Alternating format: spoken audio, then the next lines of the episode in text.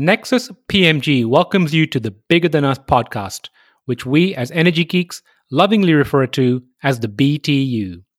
Bigger Than Us is a podcast that focuses on ideas that will shape the future of our planet and ultimately our existence. We will occasionally lean into energy topics because, after all, it's the key to our collective survival, but we'll also explore other ideas and topics that we believe will have an impact that is bigger than us. And now, on to today's show.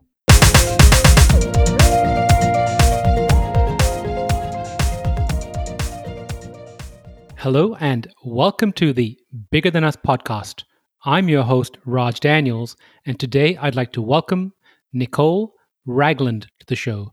Influenced and informed by time spent with the indigenous in multiple countries, Ragland continues to engage in a long term photographic and film exploration into humanity's relationship to culture and the wild, recognizing culture to be an accumulation of ideas where we explore ways of exploring.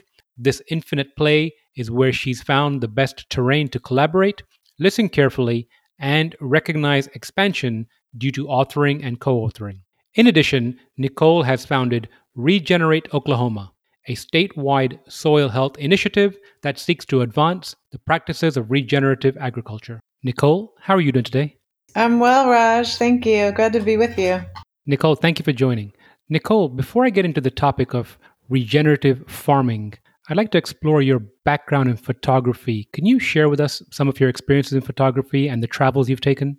Sure. Yeah, I I grew up um, really loving photography, collecting books. Um, I think I'm an inherent observer. I was I was really quiet as a kid and um, just was always looking. It was really really part of my nature to really watch and collect photography books as a kid growing up, and then um, took some classes in grade school and high school and um, I actually ended up studying environmental science at the University of Denver and um, got my last few credits actually in Nepal. I was I was working for the World Wildlife Fund, um, doing environmental survey work, and all the while really being 22, 23 at the time, and um, that was my first really third world adventure. And as you and I'm sure many folks listening in if they've had the opportunity to do so. It's it's a it's an experience that really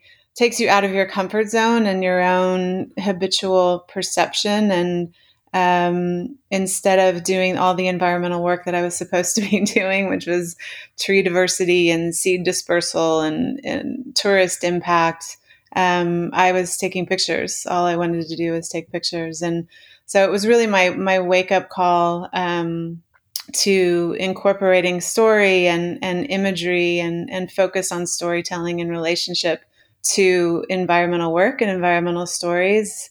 Um, and so consequently, I came back to Colorado at the time and I went to the Art Institute of Colorado for photography. And that was mid 90s. And uh, really focused on obviously coming from doing environmental work wanted to do more national and international study. And and so yeah i ended up working for different uh, nonprofits um, from here in oklahoma to colorado california um, and then all over the world and doing a lot of work with indigenous communities and from east timor to indonesia to east africa india uh, southeast asia and um, really, I think focused on on telling stories in relation to uh, the art of us and and humanity's relationship to the wild and culture, and really our deep connection to to place. So yeah, it's been quite a journey, about 20, 20 years now um, of telling stories in the environment and, and specifically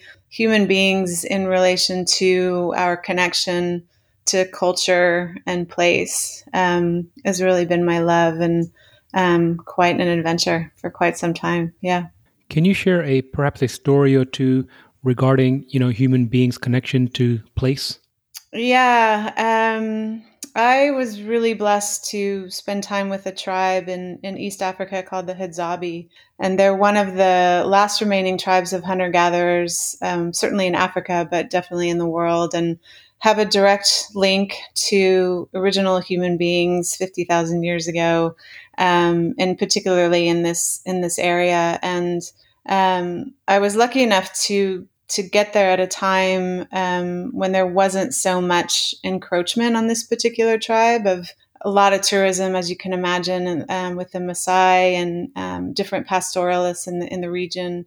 And um, I had spent several weeks. We were camping with them and and doing playing charades and sitting around a fire and singing and um, sharing granola bars and hunting and gathering and a lot of walking and listening and and and really learning that particular culture and um, consequently, I was I was working with a, a friend on the ground there who's from there and he's fluent in Swahili. They speak Hadzane, their native native language, but several speak um, Swahili. And my my friend Ethan was translating for me, and um, we were sitting once with an elder, and believe it or not, someone from the Tanzanian government thought it would be a good idea to take one of these elders or suggest to an elder um, to be part of a, an archery tournament in South Korea.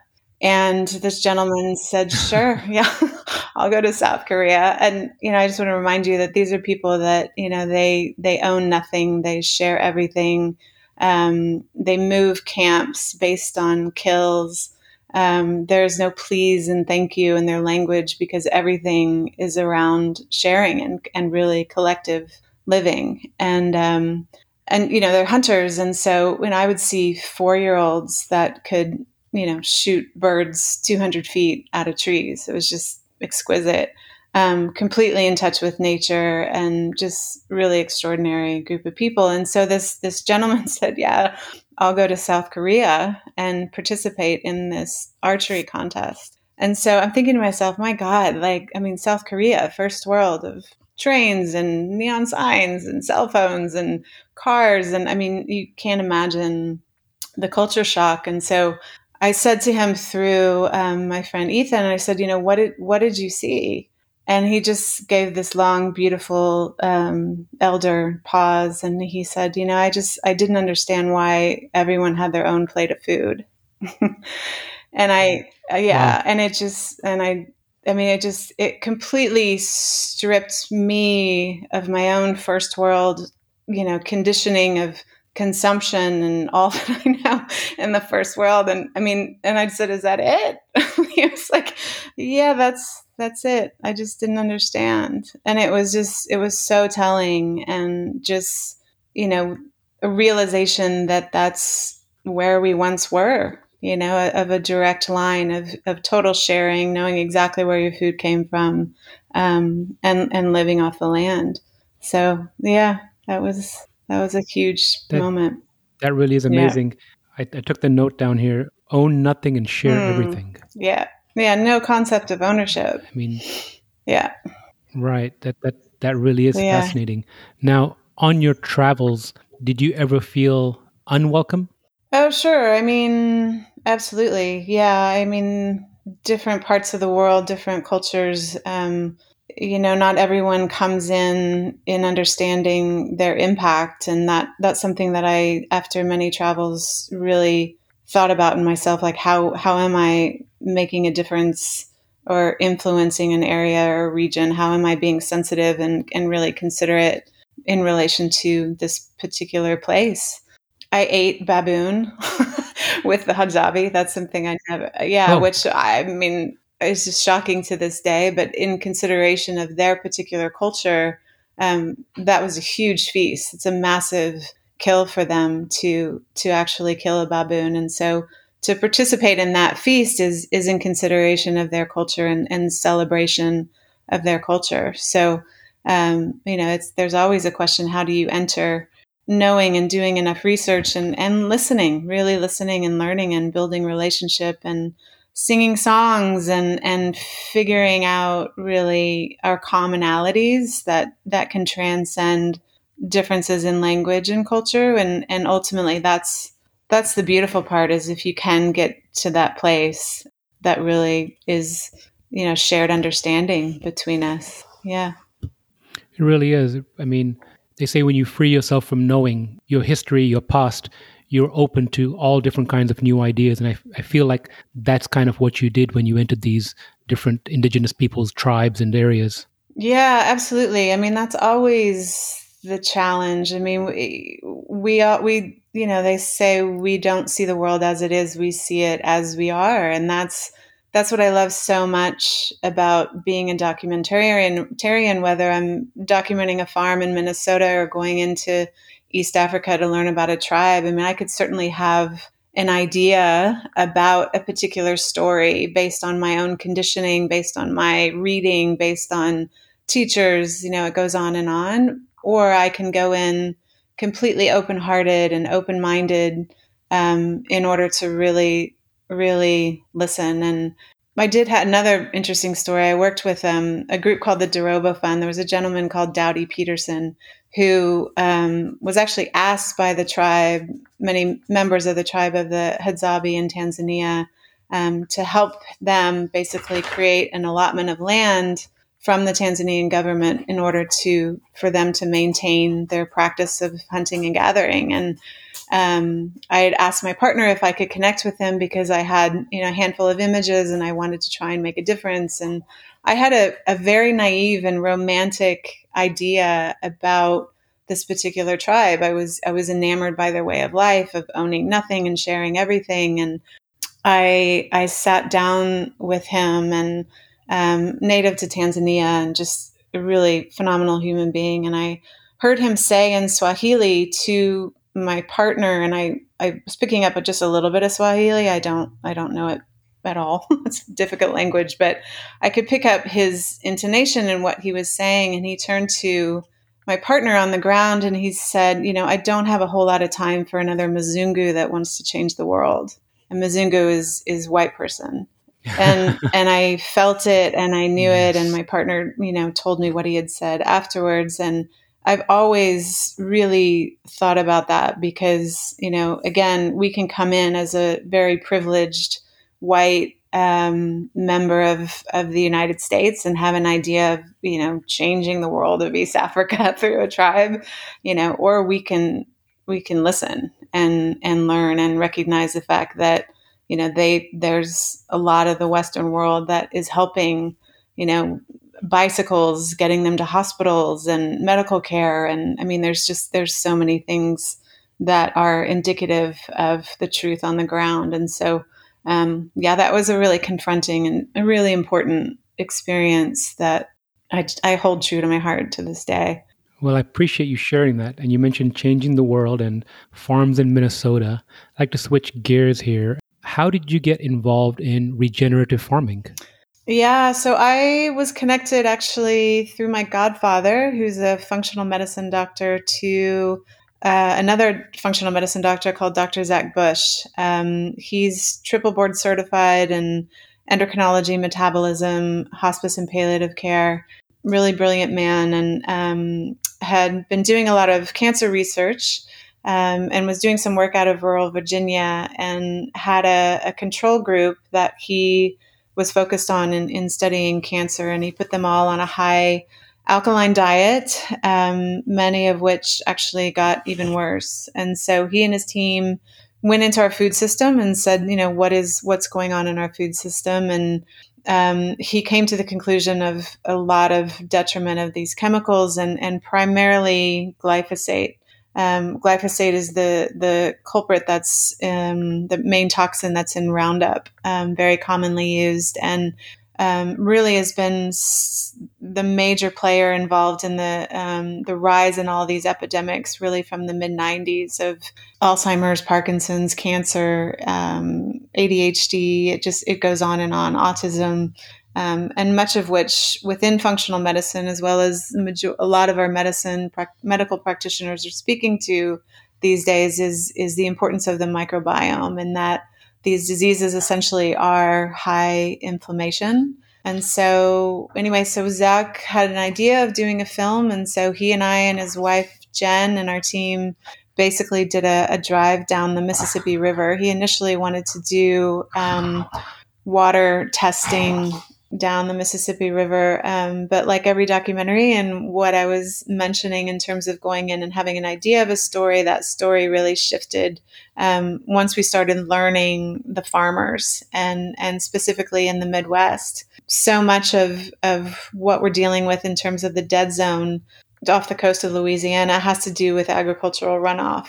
And so we we just started learning kind of the truth of, of what's happening within our within our food system and the um, the pressure of of the use of chemicals for our farmers and and really what was happening to them and and and consequently our land and our watersheds. And so we put together a film called Farmer's Footprint that was released um, a few years ago, and it really is. It's a 20 minute short film. Uh, folks can watch it online at farmersfootprint.us.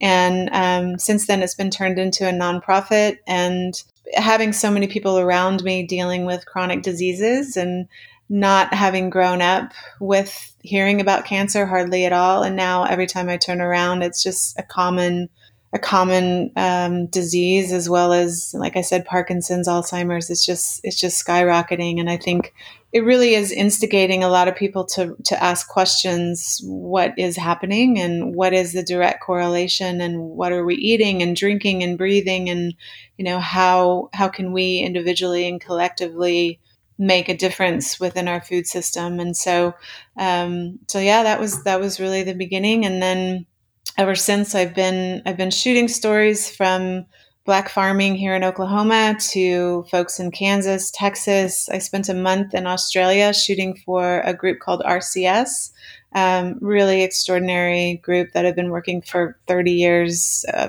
eight, I think between seven, 8,000 farmers, um, really transi- transitioning their land from conventional farming to regen. Um, really extraordinary model of of bringing farmers together to create collective groups to help in that process of transitioning. And so learned a lot in Australia and then uh, consequently have moved back to my family's ranch here in Oklahoma about three years ago and have found the soil health ambassadors here in Oklahoma um, and recently started a soil health initiative called Regenerate Oklahoma. So that that's been the process really in the last three years. And what are your hopes for the initiative Regenerate Oklahoma? Uh, the hopes and the mission and, and, real intention is to bridge consumers to farmers, to, to create really unprecedented statewide media and education to consumers to understand why soil health matters, w- what the direct line is from soil health to human health, um, to hyper localize our food system so that people have a direct link to knowing who their regenerative producers are, as well as building out really strong regenerative agribusiness in the state um, and direct markets. We've got several organizations in, in the state. Um, Noble Research Institute is doing phenomenal work on education for grazing lands um, the Conservation Commission, the Conservation District, the Grazing Land Coalition are really the bigger statewide organizations, but we're really focused on reaching consumers and, and getting stories out there and really detailed, intimate stories of of the truth of what farmers are shouldering through and and the pressures they feel from the government, from the chemical industry, and really supporting them by creating local markets so that people have um, a direct reach to chemical free regenerative regenerative food. And how are you getting the message out to the ears and eyes of consumers?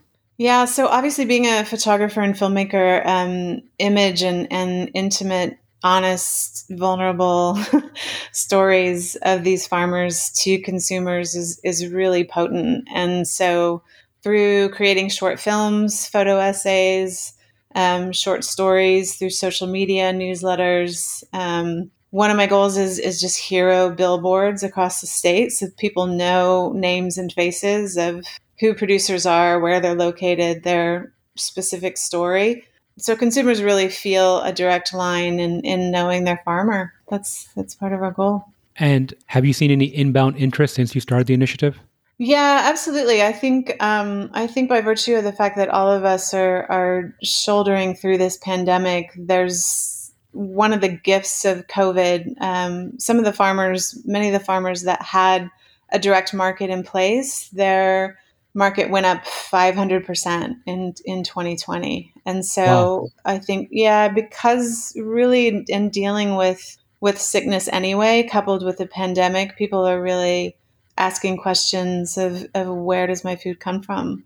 and and really also too because of you know the the bottlenecks of the food system that really revealed themselves you know in, in cold so- cold storage and distribution and getting food to consumers has obviously been challenging. And so um, we're going to have to really hyper localize anyway. We might as well be creating clean chemical free hyper local markets. So yeah, there there definitely is interest, and and farmers markets are just really on the rise, which is really exciting. And yeah, there definitely is real, very strong interest for sure.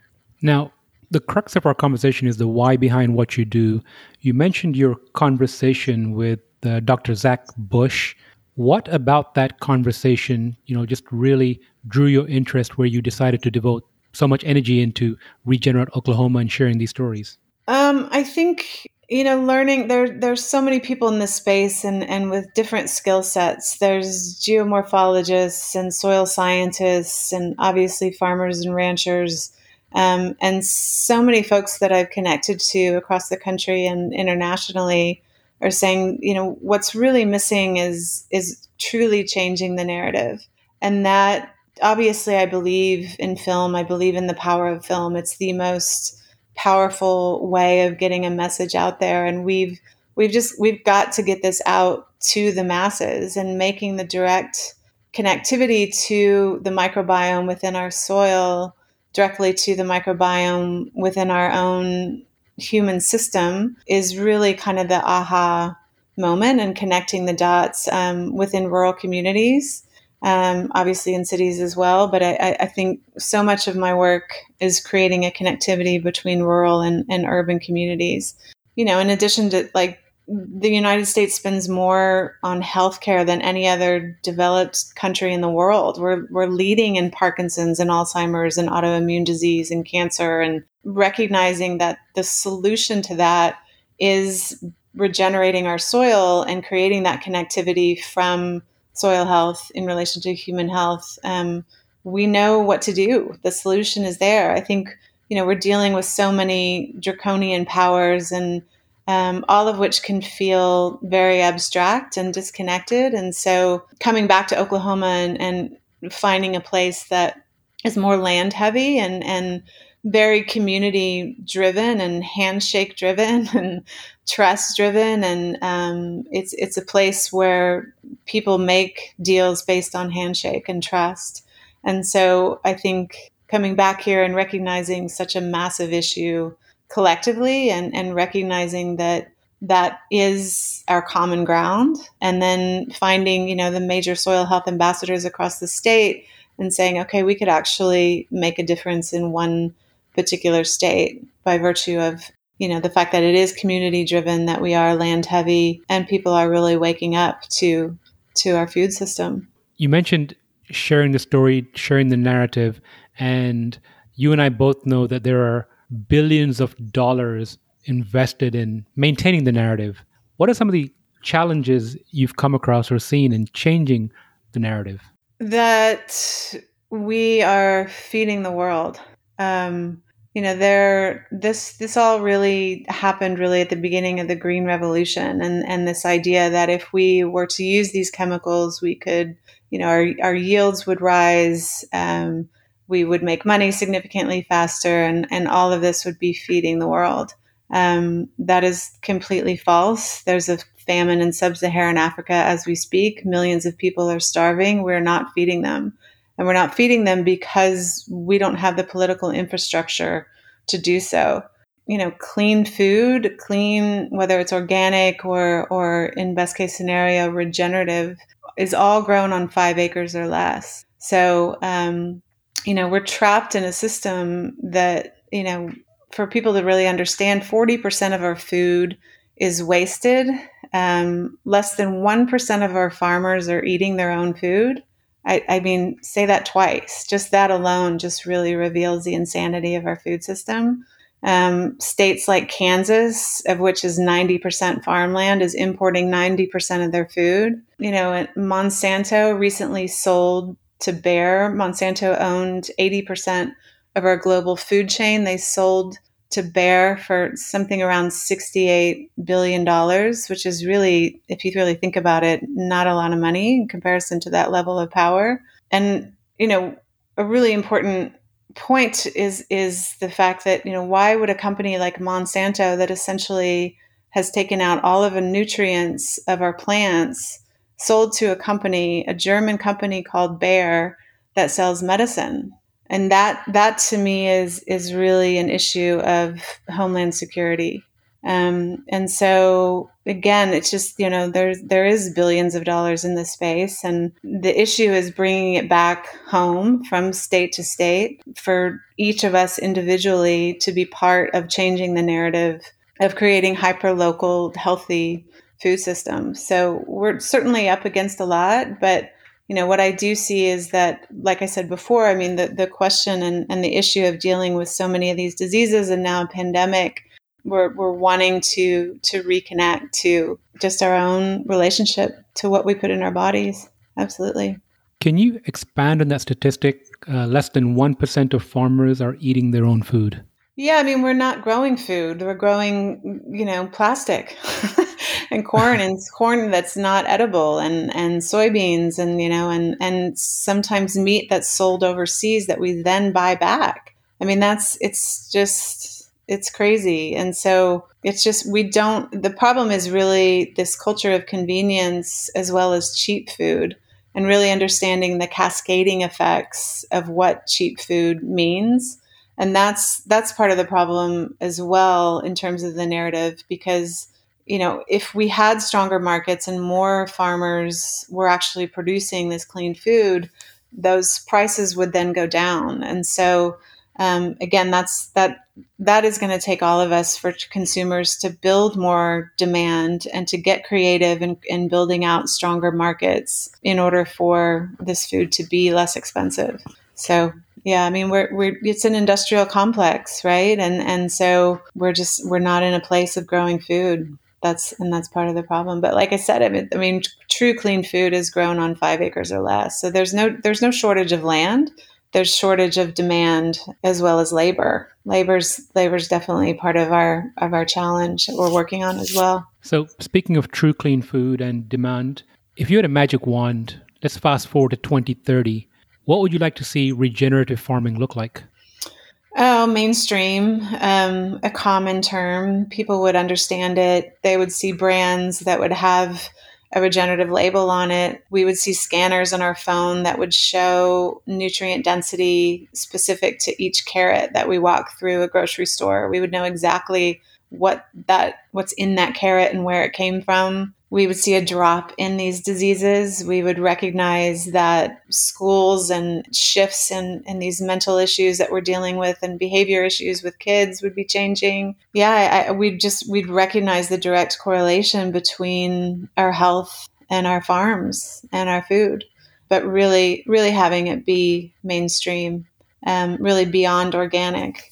Absolutely. And when you're speaking to farmers to enroll them into thinking regeneratively. What do those conversations look like? Uh, it really it really varies. I think the important thing is to meet farmers where they are. Uh, no one wants to be told what to do. I certainly don't want to be told what to do or shamed in any way.